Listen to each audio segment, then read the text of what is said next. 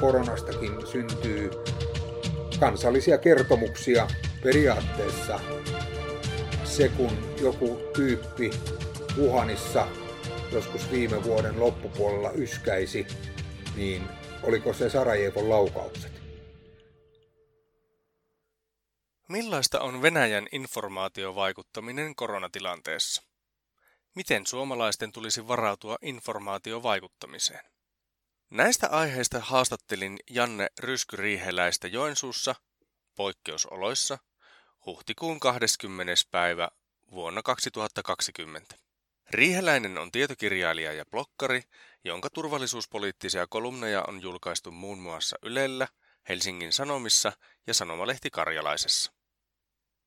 Minun nimeni on Ville Leinonen ja nyt kuuntelet haastattelusta tehtyä tiivistelmäpodcastia, joka on osa Jyväskylän yliopiston turvallisuus- ja strateginen analyysi opintojeni kurssia informaatiovaikuttamisen keskeisiä kysymyksiä. Millaista on venäläisten suomalaisiin kohdentama informaatiovaikuttaminen?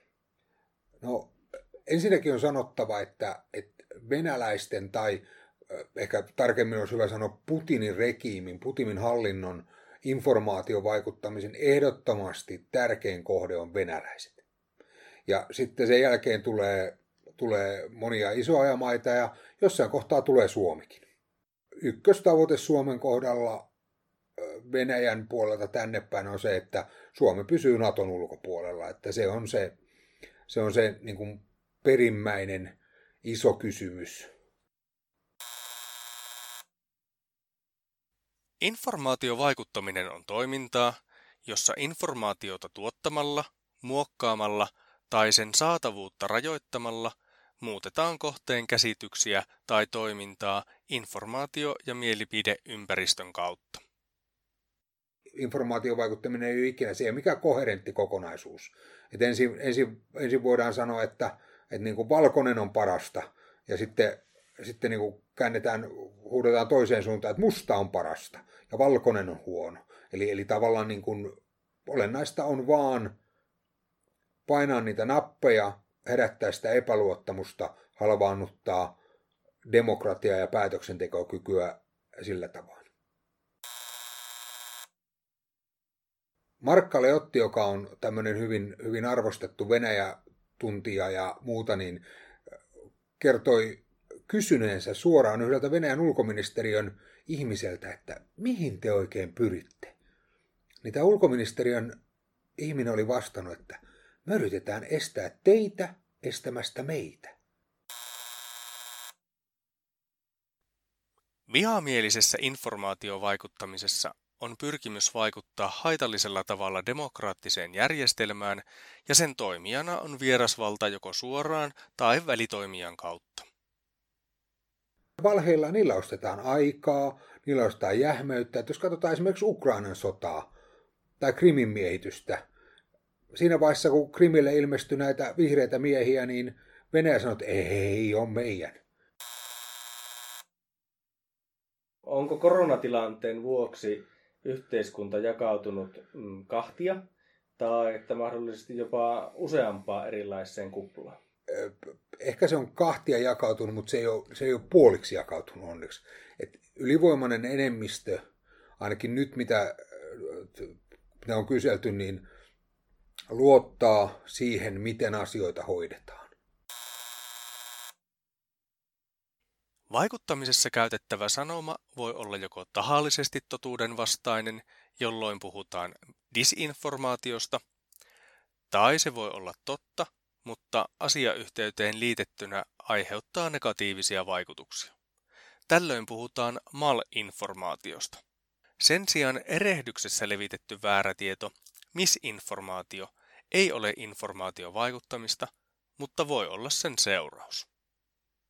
Yhä enenemässä määrin siellä jossain laitamilla kuplii kaiken näköisiä näkemyksiä, joihin tällaiset stressaavat poikkeusajat ne tekee niistä niin kuin helpoista, mustavalkoista selityksistä yhä mielenkiintoisempia ihmisten silmissä. Onko jo nyt löydettävissä se jokin nappi, mitä Venäjä yrittää painaa tässä koronatilanteessa? No kyllä se ennen kaikkea on sama nappi, jota on käytetty maahanmuuttokeskustelussa. Eli se, että pyritään vakuuttamaan siitä, että eihän ei demokratia pysty vastaamaan tähän tilanteeseen. Te olette hukassa siellä lännessä. Teille käy huonosti. Ensimmäinen raportoitu Venäjän disinformaatiojulkaisu koronavirukseen liittyen oli Valko-Venäjän Sputnikissa julkaistu artikkeli, missä esitettiin koronaviruksen olevan lähtöisin Naton laboratoriosta. Tämä on yksi toistuva teema venäjänkielisessä informaatiovaikuttamisessa. Voiko tätä koronatilannetta ajatella myöskin turvallisuuspoliittisena asiana? Mitä suurimmassa määrin. Tähän niin kuin epidemiat on aina muokanneet valtioita ja valtioiden välisiä suhteita. Tällä hetkellähän käydään tämmöistä kansainvälistä blame gamea, että kenen vika tämä on. Venäjä on lähettänyt apua muun muassa Italiaan. Tätä näkökulmaa huomioiden, minkälainen viesti tämä on? Onko se viesti lännelle, onko se ul- eli ulkopoliittinen viesti vai, vai onko se sisäpoliittinen viesti vai mi- miten tämän näkisit? On. Se on, se on kaikkea tuota. Eli, eli tavallaan niin kuin se, että Putinin pyrkimys siihen, että Venäjä on kunnioitettu imperiumi ja pelätty imperiumi, joka ulottuu koko maailmaan, niin kuin Neuvostoliitto oli. Niin se, tämähän on niin kuin hyvin luontainen jatko sille, että, että me autamme. Eripuraan tähtäävien teemojen lisäksi merkittävä teema on myös Venäjän informaatiosyytösten torjumisen teema. Esimerkiksi EU versus Disinfo-sivuston tietokannasta löytyy russofobia avainsanalla 67 disinformaatiojulkaisua. Russofobiasta syyttäminen on yksi perinteisistä torjuntakeinoista, joilla Venäjä pyrkii väistämään syytökset vihamielisistä toimistaan. Yhdysvaltain viranomaisten mukaan Venäjän edistämät teemat ovat osittain yhteneviä Kiinan ja Iranin kanssa, mikä kielii disinformaatiokampanjoinnin organisoinnista näiden maiden välillä. Miten suomalaisten sekä julkishallinnon että kansalaisten tulisi varautua? No se, se varmaan se epäluottamuksen kylväminen on varmasti se, se yksi asia. No sanottava, että paljon ollaan opittu. Että jos lähdetään sitä, että jos, jos ikään kuin sillä käsityksillä, millä ihmisillä ja virkakoneistoilla oli 2014 tilanteesta, jos sillä oltaisiin ajettu tähän nyt, niin huhu. Että et tässä on niin kuin, reilussa viidessä vuodessa on opittu hirvittävän paljon. On opittu siitä, miten oikea-aikainen, oikea viestintä, joka pystyy pystyy niin kuin vastaamaan niihin tunnelmiin ja tunteisiin, joita on, niin miten, miten iso merkitys sillä on. Meillä on kaksi puolta, jotka on toimineet erittäin hyvin. Tämä, toisaalta tämä niin kuin viestintä pääministerin johdolla. Meillä on pysynyt ilmapiiri rauhallisena ja se on, se on hirvittävän paljon. Toinen systeemi, joka on venynyt ja uskomattomalla tavalla, niin koulu. Sadat tuhannet koululaiset yhtäkkiä käy koulua kotonaan, niin siinä on siinä on niin opettajat kovilla. On kyllä vanhemmatkin toki, mutta myös opettajat. Että et tavallaan niin kuin, meillä on niin kuin, tähän informaatiovaikuttamiseen vastaamisessa on hyvät valmiudet. Sekä ihmiset että valtiokoneisto tietää, että tällaista on. Ja, ja tähän niin kuin pyritään. Kun tämä tilanne on Suomessa ohi ja, ja Euroopassa ohi, miten luulet Venäjän kuitenkin tätä koronatilannetta hyödyntävä? No kyllähän se niin kuin, tavallaan nämä salaliittoteoriat on siihen hirveän kätevä, kätevä niin kuin muoto, että, että viruksen alkuperästä tullaan käymään väittelyitä tulevina vuosikymmeninä. Hirveän selvää, että se, se kuuluu tähän niin kuin, tavallaan syyllisen etsintään. Toinen, mikä on ollut jännä asia, niin kuin, mistä on puhuttu hirveän paljon informaatiovaikuttamisessa, niin on ollut tämmöinen deepfake, eli tekoälyn laskentavoiman mahdollistama tämmöinen väärennystä, niin aidon näköisten väärennysten niin kuin tilanne,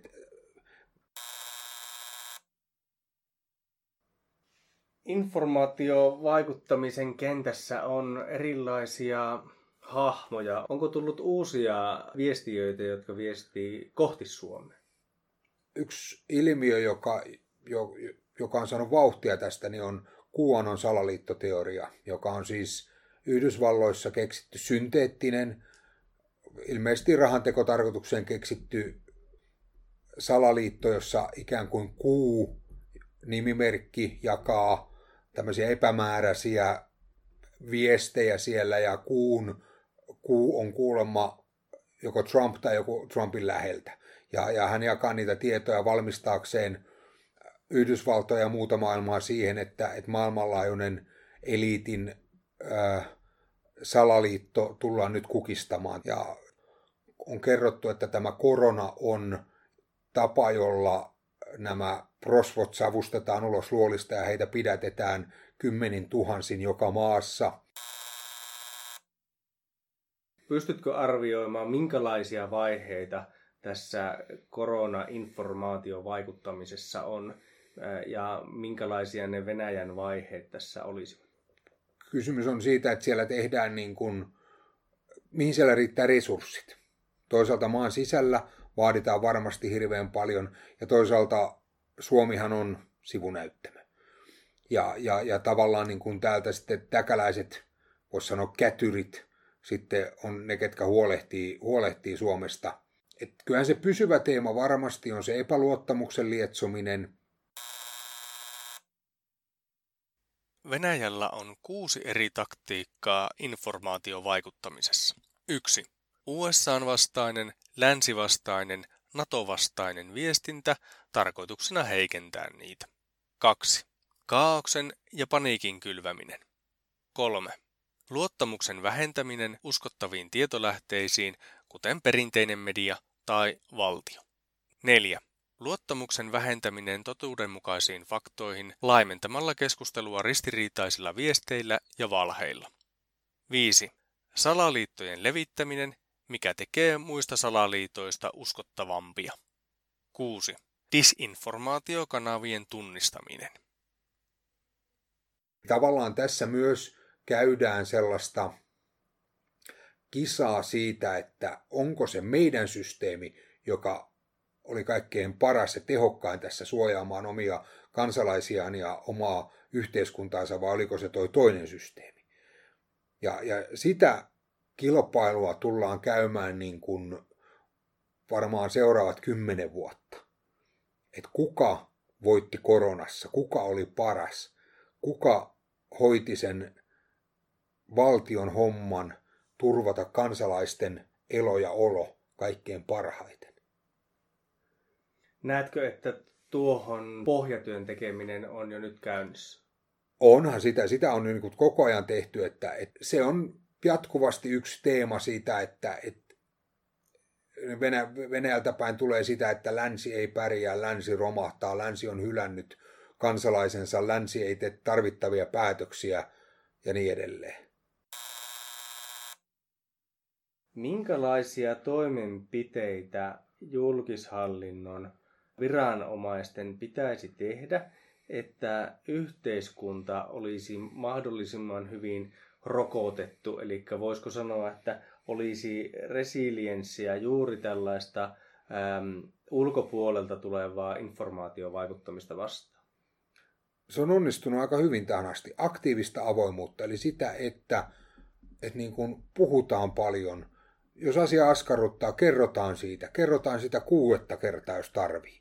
Tehdään monikanavaisia tapoja. Ihmiset oppii eri tavoin. Toiset toisille se tarvii olla meemi Twitterissä, jollekin se tarvii olla infopuhelin, kolmas katsoo puoli yhdeksän uutiset ja uskoo kaiken mitä siellä on.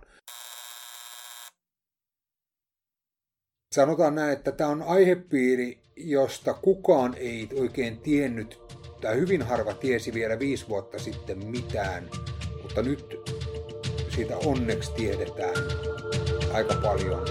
Ja ikävä kyllä siitä opitaan koko ajan lisää.